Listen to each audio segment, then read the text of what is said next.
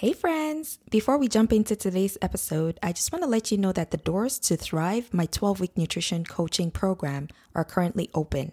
Thrive is a 12 week one on one nutrition coaching program to help you let go of diets, food fears, and obsession, and end mealtime struggle with your kids. So, if you've been looking for how to go from overwhelmed and stressed out to empowered and confident in your relationship with food and your body, now is your chance. Check out all the details at oliveandbliss.ca slash nutrition hyphen coaching. Doors to apply close Tuesday, April 20th at midnight.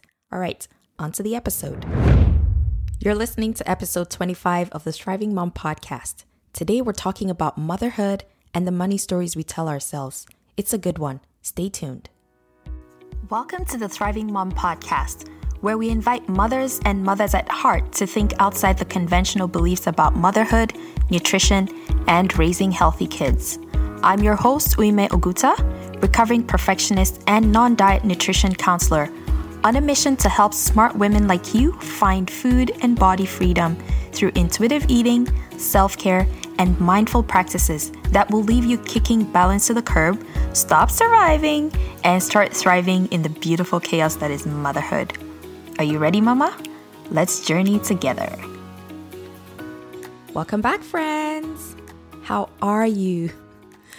As usual, I'm excited to bring this episode to you because I'm all about a holistic approach to health. And one of the areas that causes a lot of stress for moms and mothers at heart in general is money. So, in line with the podcast theme for this month, I decided to bring on the show the talented Chelsea Brennan of Smart Money Mamas to talk about how you can have a thriving money mindset. Now, I came across Chelsea last year when I attended her Smart Money Mamas Summit, which was a blast, by the way. And I just knew I wanted her to talk to the women in this community about money. No, I know she's not the only one who talks about money, but I just love her simple approach. And I think she brings in just enough kick in the pants with a dash of grace and compassion, which, if you followed me for a while now, you know that's kind of my jam. So, in this episode, we chat about the holistic approach to money, the emotional aspect of money, which is very interesting, why your language matters when it comes to money matters, especially around your children, how to rethink your financial achievements, and how you can start to build a thriving money mindset today so that you can change your life, but also change your generations. You're going to want to take some notes and keep this one because this is a great episode. Before we head into the episode, though, I want to confess that you'll notice during the interview the sound from my end sounds a bit muffled, which we kind of noticed during editing. But I've been working so hard on letting go of perfectionism for the past year. So, you know what I did? I put it here anyway. I challenged myself to go with the flow and release this episode not because I couldn't do a better job, which I think it's good enough, but because this is real life and I'm not gonna let perfectionism stand in the way of me getting this message out for myself and all the mamas and mamas at heart who need this message. So here we are. Living by done is better than perfect. But first, Chelsea is the founder of Smart Money Mamas and its monthly membership community, the Motivated Mamas Society, She's an ex hedge fund manager turned financial educator who is dedicated to changing the way we talk about money, helping moms connect with all aspects of their money in a way that lets them overcome emotional blocks, identify what they want most, and create the healthy money habits that will help them achieve their biggest goals. All while modeling positive money relationships for the next generation. Chelsea lives in Connecticut with her husband, who's a rock star stay at home dad, and two young and energetic boys. I really enjoyed this conversation, and I hope you enjoy it too and benefit as much as I did. All right, enjoy. Welcome to the Thriving Mom podcast, Chelsea. I'm so glad to have you here. I'm so excited to be here. Thank you for having me. Awesome. I'm really ready to dive into our conversation today about money mindset and moms. But I just want you to introduce yourself to my community and tell us why money mindset is something that you're so passionate about. Absolutely. So I'm Chelsea Brennan. I'm the founder of Smart Money Mamas and our membership community, the Motivated Mama Society. Um, my background is in finance. I worked on Wall Street for several years. I was a hedge fund manager, and I left about three years ago to start this business. And so we talk about all areas of money in a very, very holistic way on our platform. But money mindset is a huge, huge piece of that. And I think we discount as a society in general how emotional money is and we try to treat it like a math problem something that if you just had more willpower you can figure it out. And really we all have these very emotional stories about money that root back to when we were kids and that come through our formative experiences with money from our first job to how we paid for school to how we transitioned out onto our own and those stories whether we pay attention to them consciously or not are dictating our behavior with money today. And so until we heal that relationship until we figure out what we want our money relationship to be make that like active choice instead of having it just be put upon us by what our, our childhood was not only can we not really thrive with money, but we can't really teach our kids positive money lessons because you'll start to realize as you do money mindset work that there are things you say that have an implication that you don't even realize and your kids are listening to it. And so we talk about mindset as a way to change generational money stories and to give you a place not only to build better money habits for yourself, but pass on those better money habits to your kids and someday your grandkids and so forth. Wow. I'm screaming so hard here because there's so many things in what you just said that I want to unpack.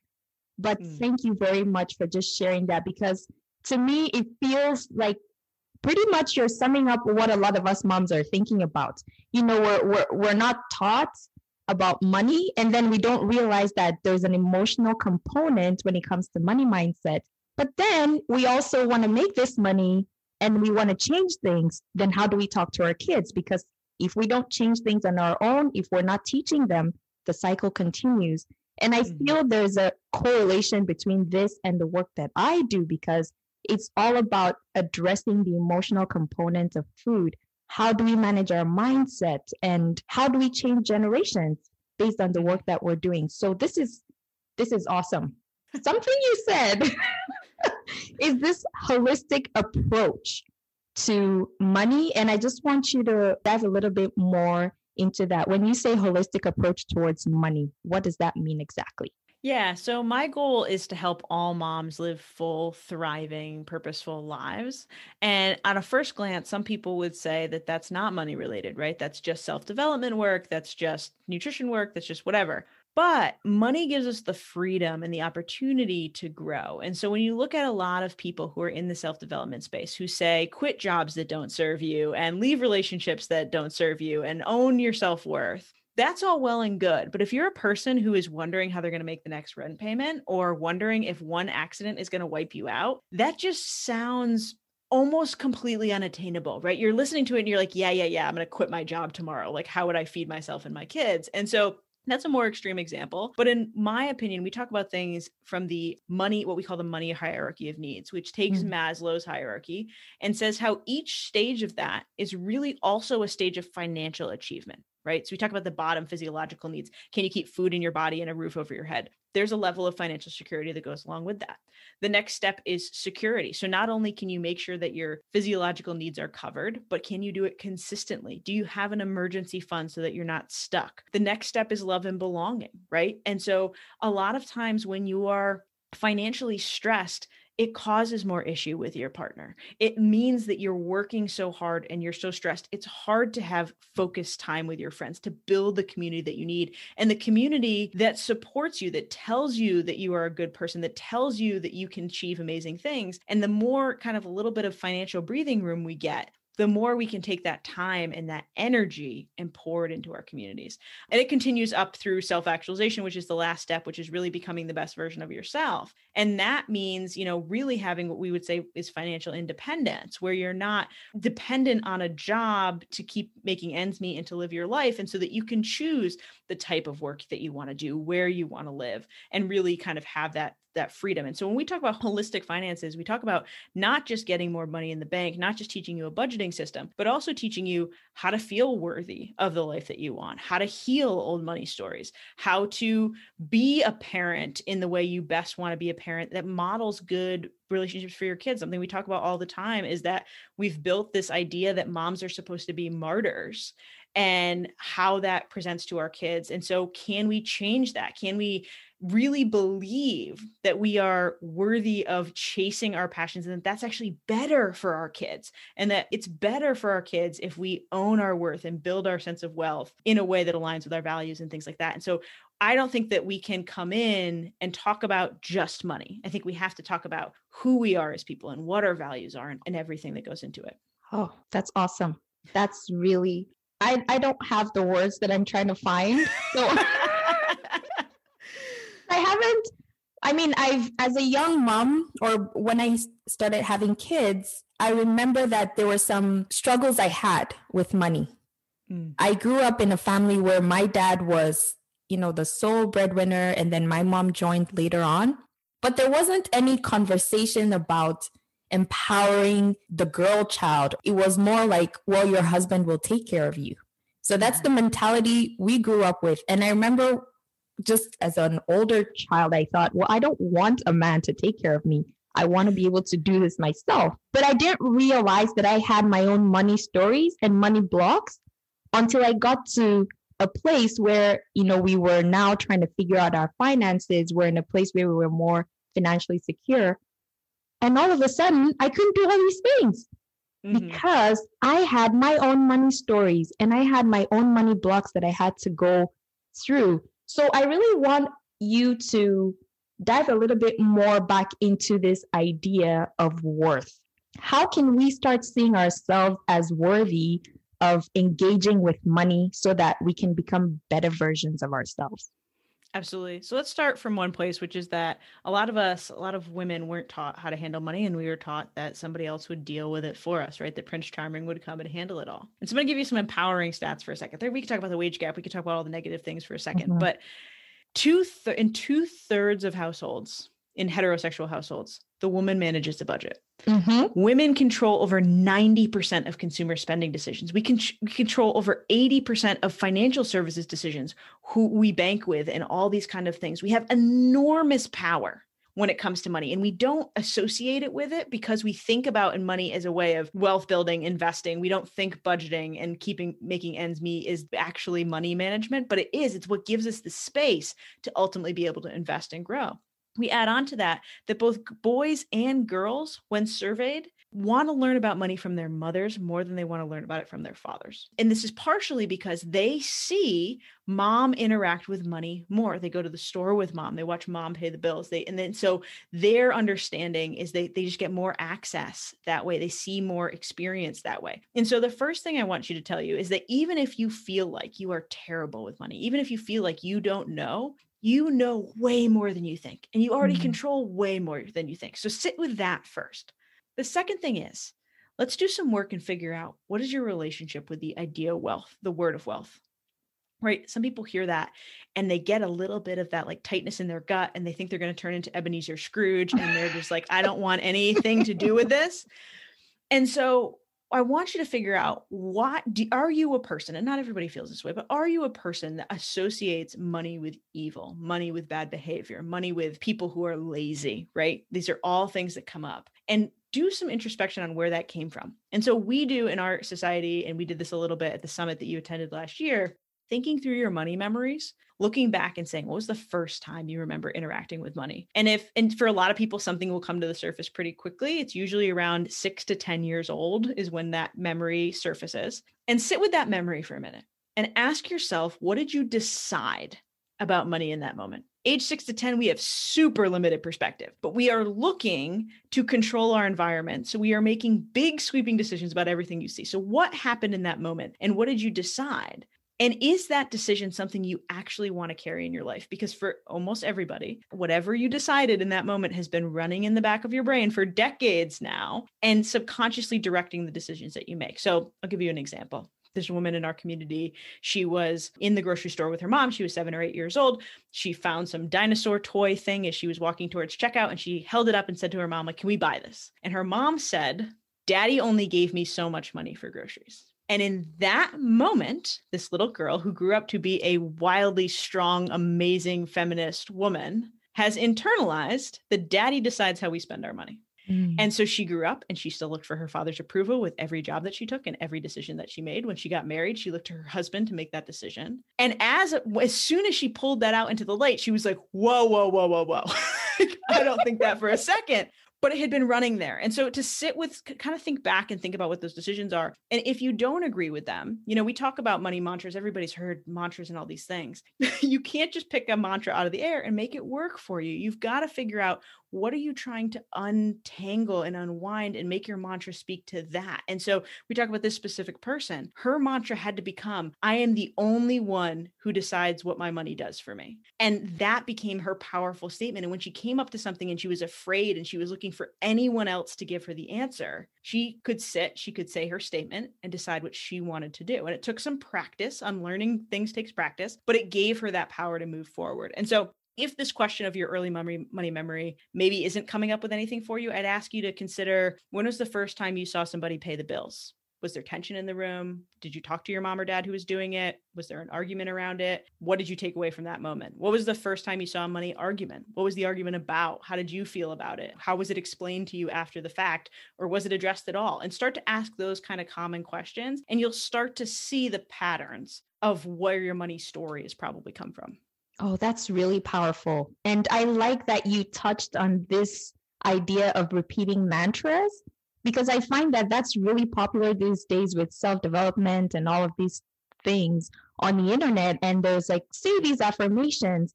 But like you said, if you don't know exactly what you're untangling and taking away, what are you saying the mantra for? It's just words that you're repeating to yourself. But when you've done the work of actually identifying the roots of where this is coming from, then you can take it out and replace it with this new empowered words that you're saying. That's really good. And I hope our moms are listening.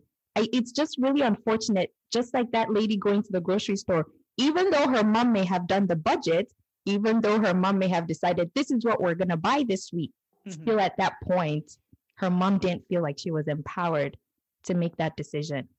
That's a really and powerful story.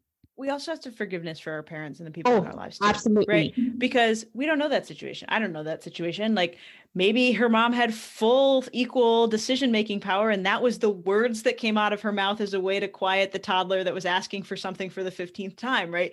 But that's the phrase that comes out. And I think it's remembering a lot of people do have money trauma. And in those cases, like you've got to do a lot of work and healing with that. But when it's these moments that come to the surface, it's not necessarily that your parent was trying to do something wrong. It's just, it might have been what came out of their mouth. Like a great example that parents still do today is their kids ask for something and they say, we can't afford it. And this causes this massive scarcity mindset with kids where there are many other better things that you could say. You could say, We're prioritizing different things right now. You could say, We've chosen to buy other things right now, but what are ways that you could save the money for that thing that you want and get your kid's brain into problem solving mode when it comes to money and train that? But sometimes we just say things, right? Parents were tired and we're like, This is going to shut them up and we move on with our lives. And so, you know, there's not we have to have some forgiveness too not get angry at what happened in the past but just have some real presence of mind and real awareness of what stories we carried forward mm-hmm. that's that's a very good um call to action i think for us moms and parents in general because what you say your kids really hold on tightly to it it's funny mm-hmm. that you talk about the we can't afford it thing because up until i started doing mindset work I was one of those parents who would say that, but not because we couldn't afford it. It was more like I didn't want to buy it at that time. But with mindset work now, I know whenever we have things like that, I would tell my kids, okay, how can you save up for it? We have other things we're prioritizing right now. And I think those are really helpful just to get our kids into that mindset of yes, there's abundance. Yes, we need to prioritize. And maybe mm-hmm. you can work also to support and help us out to get that thing that you want. So thank you for sharing that. I had shared on my Instagram that you were coming on the show and I asked for questions. Some of them I've already asked, but someone had talked about uh, she lives around the world and she would like some advice on how she could save money because if you're transient, you're living and working anywhere, it could be hard. And we find that that women are more likely to live paycheck to paycheck compared to men. And Mhm. she wants just some practical tips that she could use to be able to save up and still have the freedom to work anywhere she wants. Yeah, I think the the hard part with that question is that it depends on where her home base is, and every like everybody banking system, government things are different. Mm. But if your home base is in the U.S. or in Canada or anywhere in Europe, you can still create almost that all of those places have online banking accounts, and so having a place where you have a high yield savings account that's a savings account that pays a little bit of a higher interest rate that you can squirrel money away into. And I think that when you're starting, when you're living paycheck to paycheck, you are transient it seems like a big number, right? You hear people say, like, oh, you should have a three to six months emergency fund. And you're like, yeah, okay, how am I going to do that? Don't be afraid to start with $5 a month, couple mm. dollars a week, right? Just build the habit of saving. And you'll find that, okay, after a little while, we have $200 that I never had before and for, and like start to build that cushion and protect that cushion any way that you can. And so when we think about anyone who works all around the world and who does kind of more variable work. You have periods of feast and periods of famine. And so when things are really, really good, setting some boundaries for yourself of like, okay, if I make over this much money in a month, I'm going to take half of it and do fun things. And I'm going to take half of it and I'm going to put it in this account. Right. And so that you don't, you start to build that sense of cushion. But it's really just building the habit of saving and starting really small if that's all you can do at the time. Thank you. That's an excellent response. And I think that that would be really helpful. One more thing I wanted to ask with regards to moms and money mindset. Now we've heard everything you've talked about, and a mom might be wondering, well, where do I even start from? Are you able to give us some practical tips on just simple things that they can do today? Yeah. So I think the first place we have people start is that money mindset, is going back and looking at your money memories and starting to determine, you know, where where are you being held back.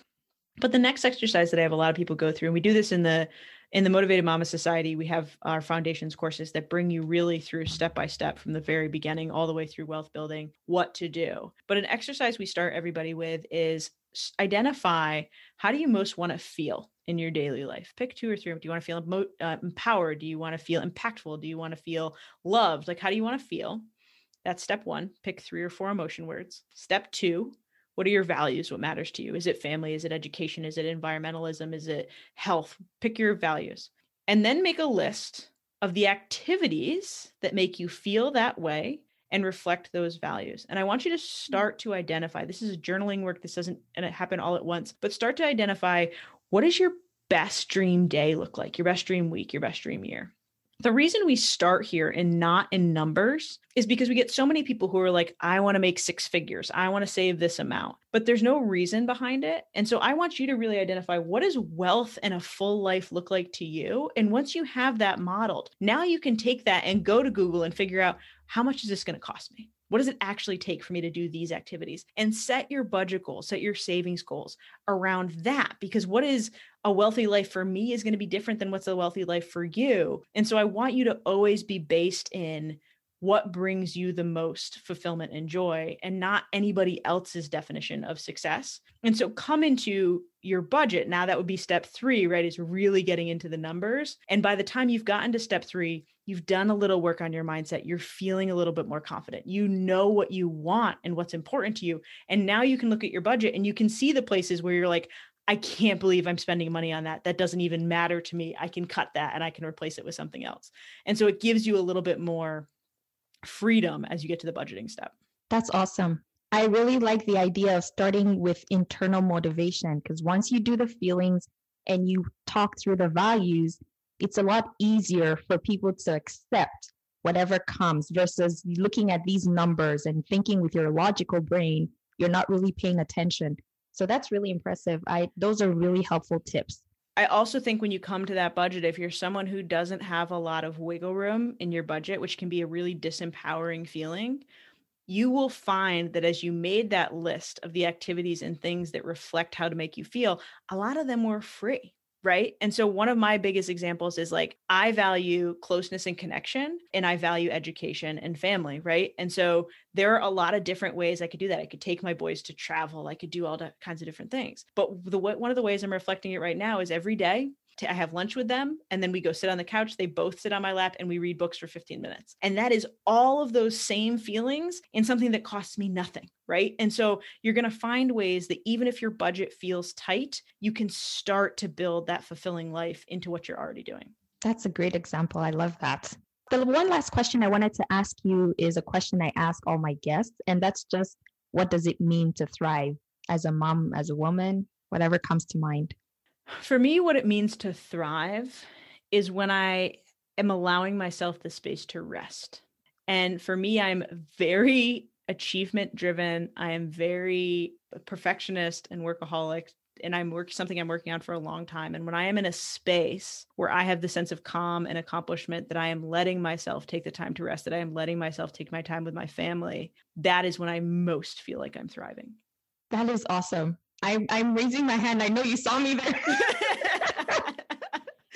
I was on, on a podcast and someone asked what I value, and I said rest because again, I'm a recovering perfectionist and mm. I love to work. I go hard high achieving. So when I'm able to rest, it just makes me feel so much better. Thank you so much for sharing. I love that. Allowing yourself to rest. That's a good one. And uh, just before we head out, I just wanted you to let us know where we can find you. Absolutely. So we're smartmoneymamas.com. Mamas is M A M A S. I know everyone spells it a little bit differently. Um, on all social platforms, I'm very active on Instagram. Tag me, DM me. I'm happy to answer any questions. And if you want to check out our membership community, really work on your mindset and these holistic money things, you can go to smartmoneymamas.com forward slash join and it'll tell you more about our program. That's awesome. And you had sent me the link, so I'll include that in the show notes for our community. So thank Fantastic. you so much Thank you, Chelsea. I really appreciate your time. This was awesome. Thank you so much for having me. This was lovely.